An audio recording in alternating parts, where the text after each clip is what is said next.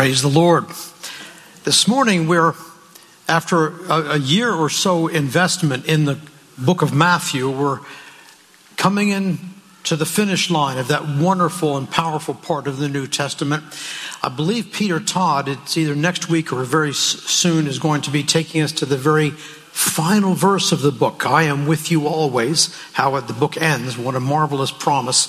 This morning, we want to look at the the Great Commission scene there in Matthew 28 that leads up to the promise that Christ will be with us. So let's look together.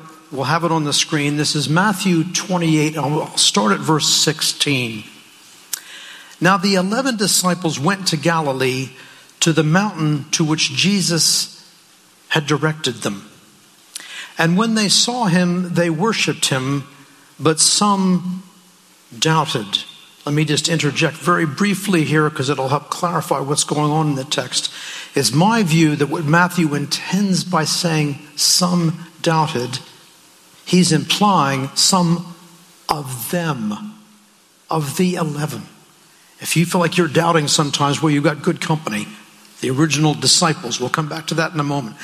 They were there, they were worshiping him but there was something else contesting, at least in a few of them, something was contesting that worship. A doubt, a wavering. Verse 18 And Jesus came and said to them, All authority in heaven and on earth has been given to me. They were wavering, some of them, but he comes to them. They were worshiping him, but he comes to them, and then he gives them the answer to their wavering, which is Him. All authority in heaven and earth belongs to Him. If we're wavering, that's where to focus.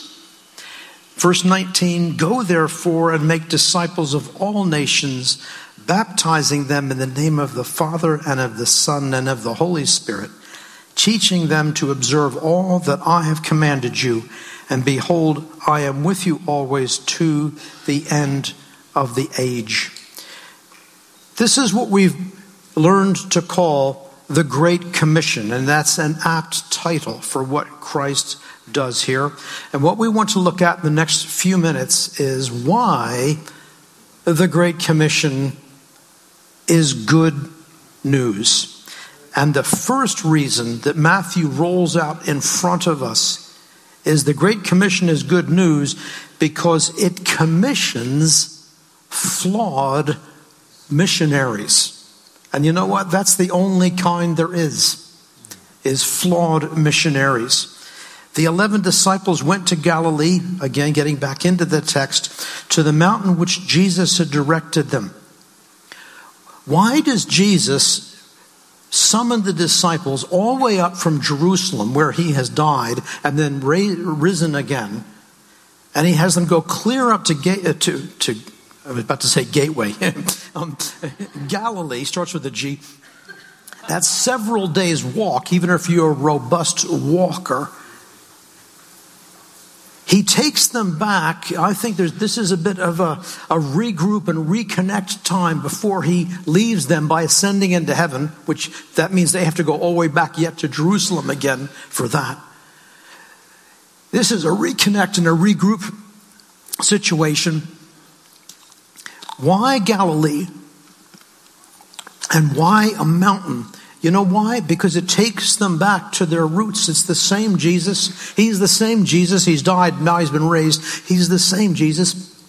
He says, let's get together up where it all started, back on our home turf. You know, we're all Galileans, aren't we, guys? He's saying.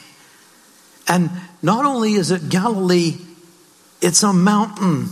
It's very tempting to wonder is this perhaps the same mountain where it all begins in chapter 5. A year or so ago, I stood at the same pulpit and preached on the Beatitudes, part of the introduction into the Sermon on the Mountain. I can't say it's the same place, but maybe it was. Same Jesus, same disciples, once again on a mountain, reconnecting with Him. Why does Matthew then in this powerful time of reconnecting and rest- restoring after all that's gone on, Why does he mention that some were wavering? In most English Bibles, it says in verse 17, but some doubted. I think a better translation is probably wavered. Waver, wavered. They were wavering. Why does he, why does Matthew bring that in? Here's a clue. The word he uses here in, in the Greek for doubt or waver is only used twice, a grand total of twice in the whole New Testament. One of those twice is here in Matthew 28. The only other one is also in the book of Matthew, and it's back in chapter 14, where Christ is walking on the sea, one of his most dramatic miracles. And he calls Simon Peter to come out of the boat and walk with him, with Jesus, on the sea. Peter does just that. It's Matthew 14, verse 31, if you want to look it up. And Peter's walking on the sea just like the Lord Jesus, but then he looks at the wind. He sees the wind and he hears the roaring of the waves. And like a million or a billion other Christians from time to time, he becomes afraid and he starts to sink. Jesus then, he, and he calls out, he does the appropriate thing. You know, there's no crime in wavering. Jesus calls us out of the wavering, but he doesn't condemn us in, when we're in it. And uh, Peter calls out, he does the right thing. Lord, save me. He's sinking and he says, Lord, save me. That's a good prayer, you know. Lord, save me. If you can't think of what else to pray, try that. That's a good prayer. And Jesus reaches out, grabs him. I kind of envision it in my own mind, one of these, these sort of hand to hand and hand on forearm mutual, holding on to each other. And then Jesus says this, Oh, you of little faith. See, there's a bit of an admonition there, an affectionate admonition. There's no condemnation, but he does say, Why did you waver? Wavering is when you begin to walk into something and then you have second thoughts. You start to get scared. When I was, I think, 14, I spent a summer in Vermont.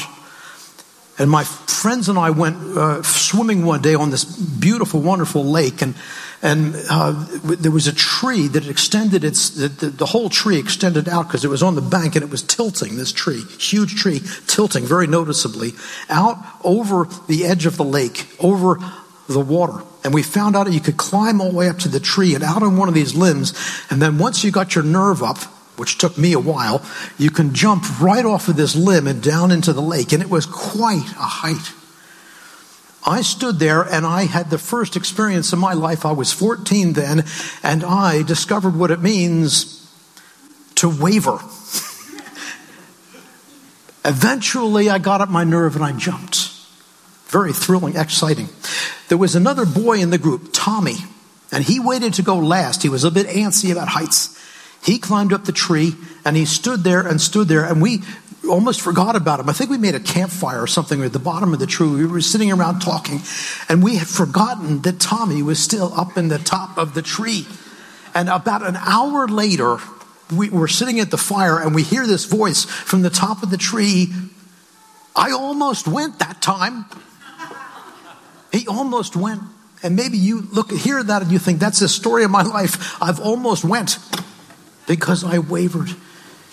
Why does Matthew put this in here? He puts this in here to encourage us. If we're wavering, well, go to the only other waver moment in the entire New Testament. What do you see happen? Peter did waver, but then he did the right thing. He called that great prayer, Lord, save me. And Jesus did. Oh, you of little faith, why did you waver?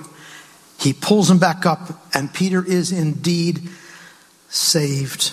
We have this picture in the screen here of broken old clay pots that will remind you, I trust, of 2 Corinthians 4, verse 7 a verse I love. 2 Corinthians 4 7. But we have this treasure in jars of clay to show that the surpassing power of belongs to God and not to us. Do you know God loves to put his treasure in clay vessels, chipped, cracked, limited, unspectacular in themselves. I think the picture is very apt. God loves to put his riches there because it highlights that the treasure, the greatness of the treasure is not about the clay vessels. It's about the treasure. The treasure we carry is the presence of Christ. The treasure we carry is the good news about Jesus. And we do carry that, but we are clay vessels. A few chapters later in that same letter, Second Corinthians, we read this. Uh, 2 Corinthians 7, verse 5. But we, are, we were afflicted, Paul is recalling to the Corinthians a particularly stressful time in his ministry. He says, We were afflicted at every turn. Some of you know what that feels like. Maybe right now you do.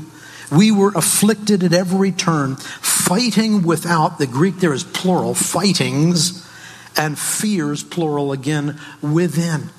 I take huge encouragement from that someone of the caliber, someone of the stature of the Apostle Paul says, You want to know what it was like? There was a season there that time where it was fightings without and fears within. This is St. Paul. This is St. Paul who gave us something like 13 books of the New Testament. This is Paul. And you know what? If God used him despite his fears within, he can use us. God went on to use Simon Peter very dramatically at Pentecost, writing two New Testament epistles, despite the fact that he had to get pulled out of a wavering moment. The Great Commission is good news because it commissions flawed missionaries. If you're thinking, Am I of any potential use to God? the answer is in this scene. This is the Great Commission. And even at that pivotal moment in church history, we've got disciples wavering, and Jesus still sends them. Now, let's see what that's all about. He makes the transition out of the wavering into something very different and much better. So, that's the first reason that the Great Commission is good news because it commissions flawed missionaries. It's the only kind there is. Reason number two why the Great Commission is good news because it points us to a new king. Jesus says this in verse 18 All authority in heaven and on earth has been given to me. Church historians will tell us that the rallying cry of the very earliest church was a three word cry Jesus is Lord. That was their proclamation. That stood right there alongside him dying for our sins, is the fact that he was Lord. They lived in a culture where people like Caesar and Herod and others had absolute power and could be could assign you to be crucified if they were in a bad mood that day and other than call on God there was not much you could do about it so people wondered who really has control of the world?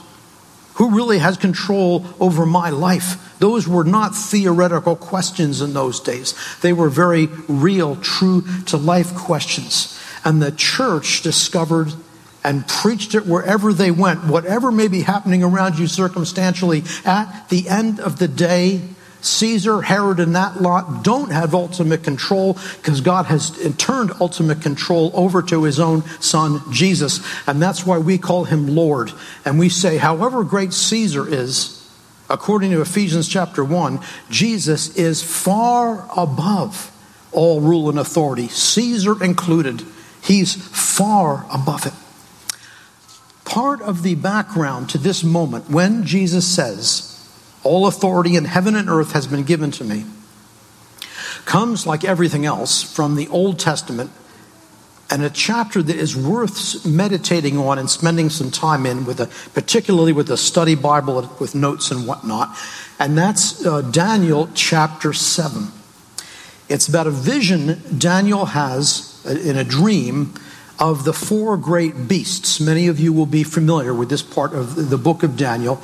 He sees this parade of these four dreadful, dark, menacing, intimidating creatures.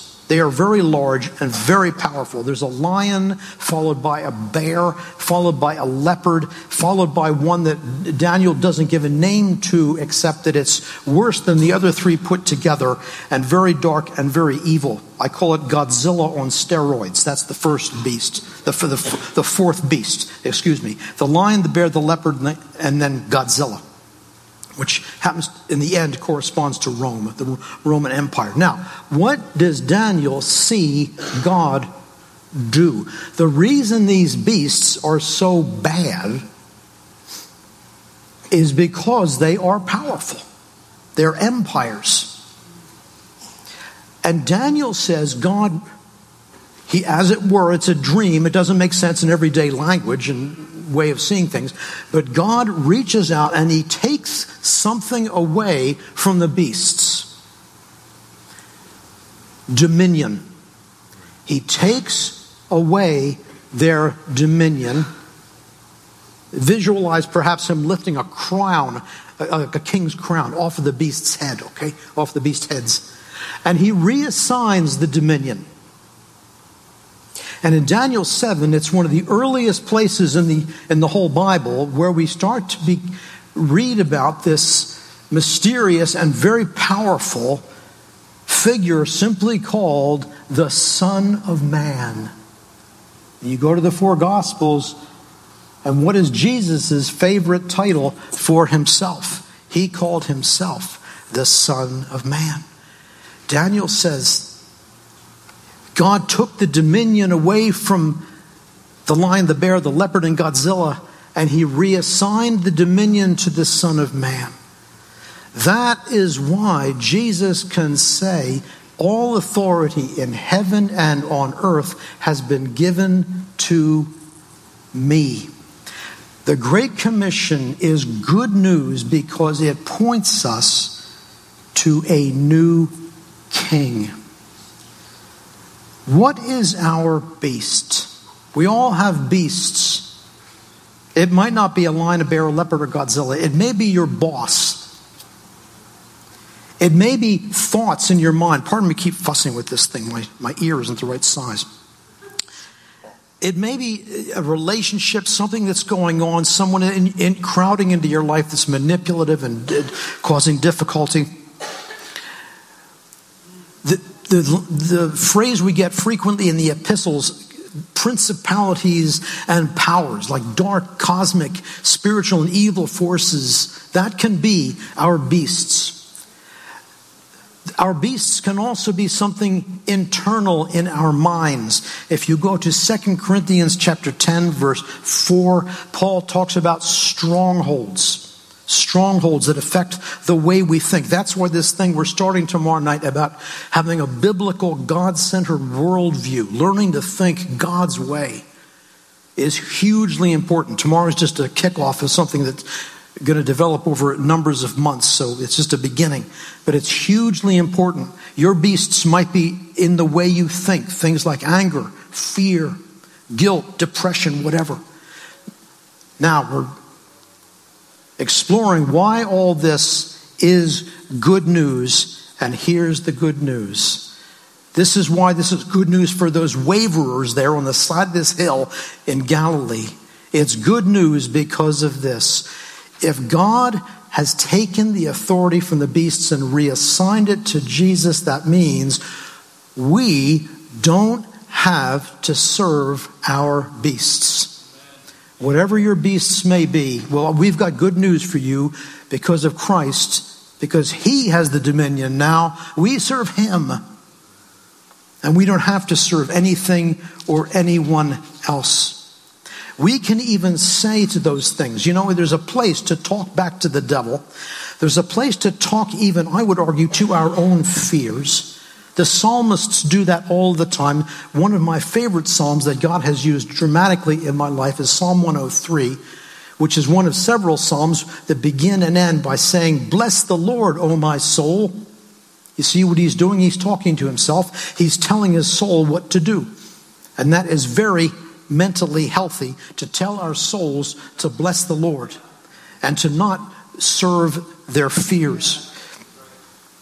We can say to our souls, Soul, all authority in heaven and on earth, with no qualifications, no exceptions, all authority in heaven and on earth has been given to Jesus, including authority over my life, my future, my choices, my relationships. He is Lord over all of that because God has made him Lord over all of that. That's why this is good news. That's why our wavering doesn't have to be the end of the story. Because God has given us someone that's bigger than our wavering. He pulled Peter out of the sea and he'll pull us out of our doubts and out of our fears. The, good, the Great Commission is good news because it points us to a new king. A new king. Reason number three that the Great Commission is good news is that it gives us a new way to live. When the Lord sends them, He gives them fairly specific instructions as to what their mission is going to be all about.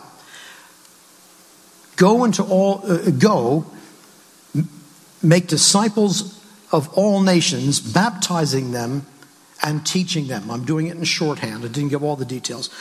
But there's two key elements in the actual assignment he gives them baptizing and teaching people to obey. So when the gospel goes forth and people start embracing the gospel, there's a two-fold or a two-sided response that they need to make. One is to receive baptism. It's interesting that baptisms come up several times this morning already. Maybe the Lord's giving you a nudge about it's time to get baptized. That was part of the New Testament church's early mission is baptizing people. On the back of being baptized, they would be taught to obey everything Jesus taught. Love your enemy. Cut off the hand that makes you sin. That's this is obedience.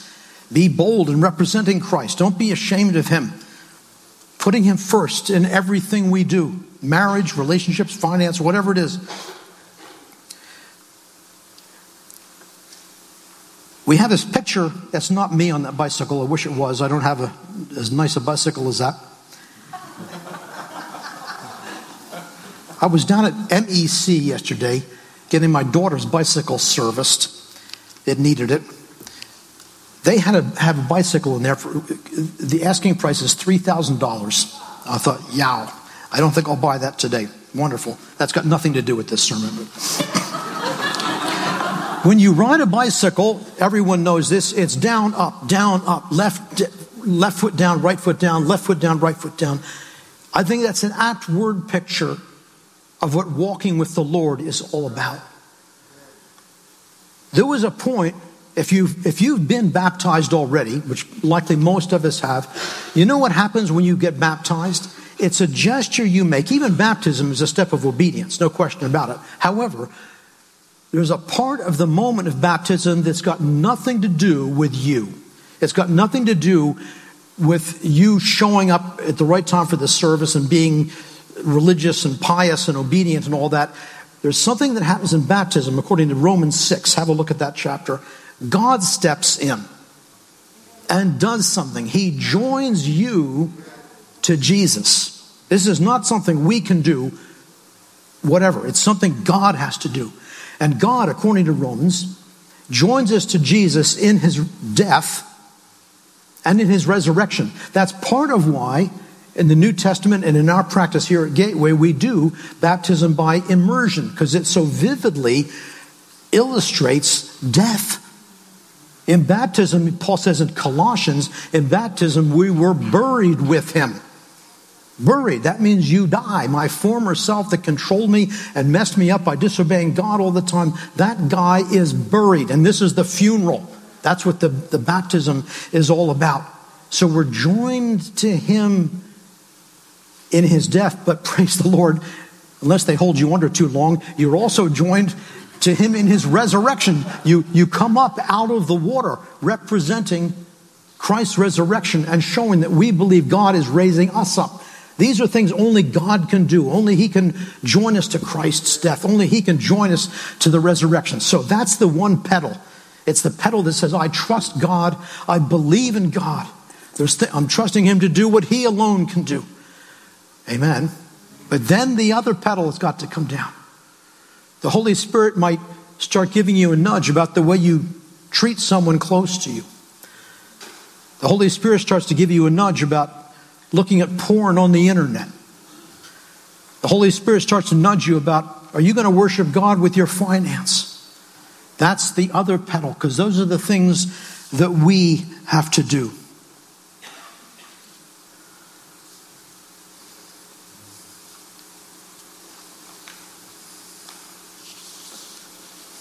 I haven't left town. Just a minute. I'm trying to find the, the way forward in the notes here. Wonderful. Faith, the believing pedal, is for people like me that believing that God can speak through his word, the gospel. That's the down pedal, that's the left pedal. God, I'm trusting you to do what only you can do. You know, John Piper has a sermon, came out this week on his website. It was and it was not good news. It says, The Holy Spirit won't preach the sermon for you. I thought, oh, really? yes. Because then you prep, you pray, but there's the time you've got to get up and do what I'm doing this morning. The believing God pedal is trusting God to speak through His word, capital W. The obeying pedal is jolly well standing up and preaching. The believing pedal is trusting in God to provide, particularly like in practical things like finance. Velma and I are, for all intents and purposes, retired now. We're scarcely wealthy. We're, so far, we're managing to pay the bills. We managed to pay the rent, which is helpful because my landlord is my daughter. That's an interesting situation. So I have to pay the rent. We're trusting God to do it, and He's, he's getting us through it. So that's the pedal. Lord, I want to worship you in my giving, even like with the building this new property up in, in West St. Paul, I have to believe you, whatever the stresses may seem like, whatever the, uh, the balance sheet, my, my ledger, my bookkeeping program, whatever it may be seeming to say, I believe you're faithful. You'll look after us if we tithe and then give even above a tithe in terms of the, seeing the building, the, the property expand. When I've seen this drawings of this building that we're asking God to give us, and I've heard some of the numbers flying around. I think, yikes. I don't know how meaningfully I can contribute because we're talking millions of dollars and a very, very elaborate and nice place that we're asking God to give us as we're faithful and as He is faithful.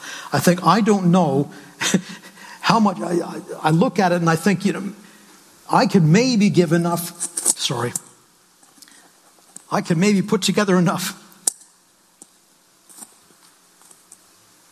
to buy the floor mat. I think I'm okay, Ron. Thanks, bless you. I don't get along with microphones. Yeah. I could maybe put together enough. This is how I've been thinking recently, and I don't want to be restricted by this down the road, to help put in the money that would equate to buying the floor mats for the front entrance. I think, wouldn't that be nice? People would walk in, and we could put up a sign, Dave Perry floor mat, you know, in in the front entrance. I'm just being silly.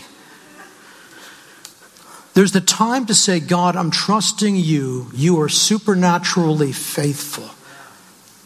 I'm going to trust you to look after us even as we give maybe more than we think mathematically we can manage to give. The pedal says God's faithful. That's the faith pedal. But then at some point, I need to sit down and write out a check. This new way to live is about both pedals. It's about both pedals. At any point in our life, in our lives, there's probably both of these going on. Right now, maybe you're saying, Lord, I, I need to put down that faith pedal. There's things going on in my life. It, right at the moment, it's simply finding out what's it going to look like to trust? What's it going to look like with the things we're dealing with? To rely on God, to rest in God, to trust in God, to be at peace in God, to lie down in the green pastures. Maybe that's the pedal you're needing to concentrate on at the moment? And if so, do it. Go for it. There's other times when it's the obedience pedal. Some practical things need to be addressed. And we need to say, you know what, despite my wavering, despite my limitations, my insecurities, my yada, yada, yada, despite being a Tommy out on the far limb of that tree and looking down and thinking, yikes, the time comes to jump. The time comes to jump. And God will help us on both sides of that equation. The Great Commission is good news because it gives us a new way to live. Pedal one, pedal two. Here are some takeaways. Could we have that next slide? Great, thank you. Here's six questions to ask this morning as we, we're going to have communion now and then we'll wrap up. Am I worshiping Jesus? A lot, that question deserves a lot more attention than we gave it this morning in this talk. Am I worshiping Jesus? That's how the Gospel of Matthew begins and ends. It begins with the Magi. They come from the east, possibly from Persia, and they worshiped Jesus. Now, fittingly, at the very end of the book of Matthew, we find people doing the same thing, worshiping Jesus. The first time it was Gentiles, now it's Jews that are going to go out to the nations of the earth. It begins, the gospel begins and ends with worship. And I mean gospel both as a, a literary document like Matthew, but also the gospel as a life changing message. It begins and ends with worship. Am I worshiping Jesus? Two, will I bring him my wavering? And follow him. You know how you bring him your wavering? You pray that great prayer Lord, save me. That's a good prayer. Three, do I see him as Lord of heaven and earth? That's worth meditating on for six months. Lord, just that phrase, Lord of heaven and earth. Let that get hold of you and grip you. Four, do I get it? Because Jesus is Lord, I don't have to serve my beasts. You know what? Can we say that together on three? I don't have to serve. Okay. Ready? One, two, three. I don't have to serve my beasts. That'll change our lives, you know, getting hold of that.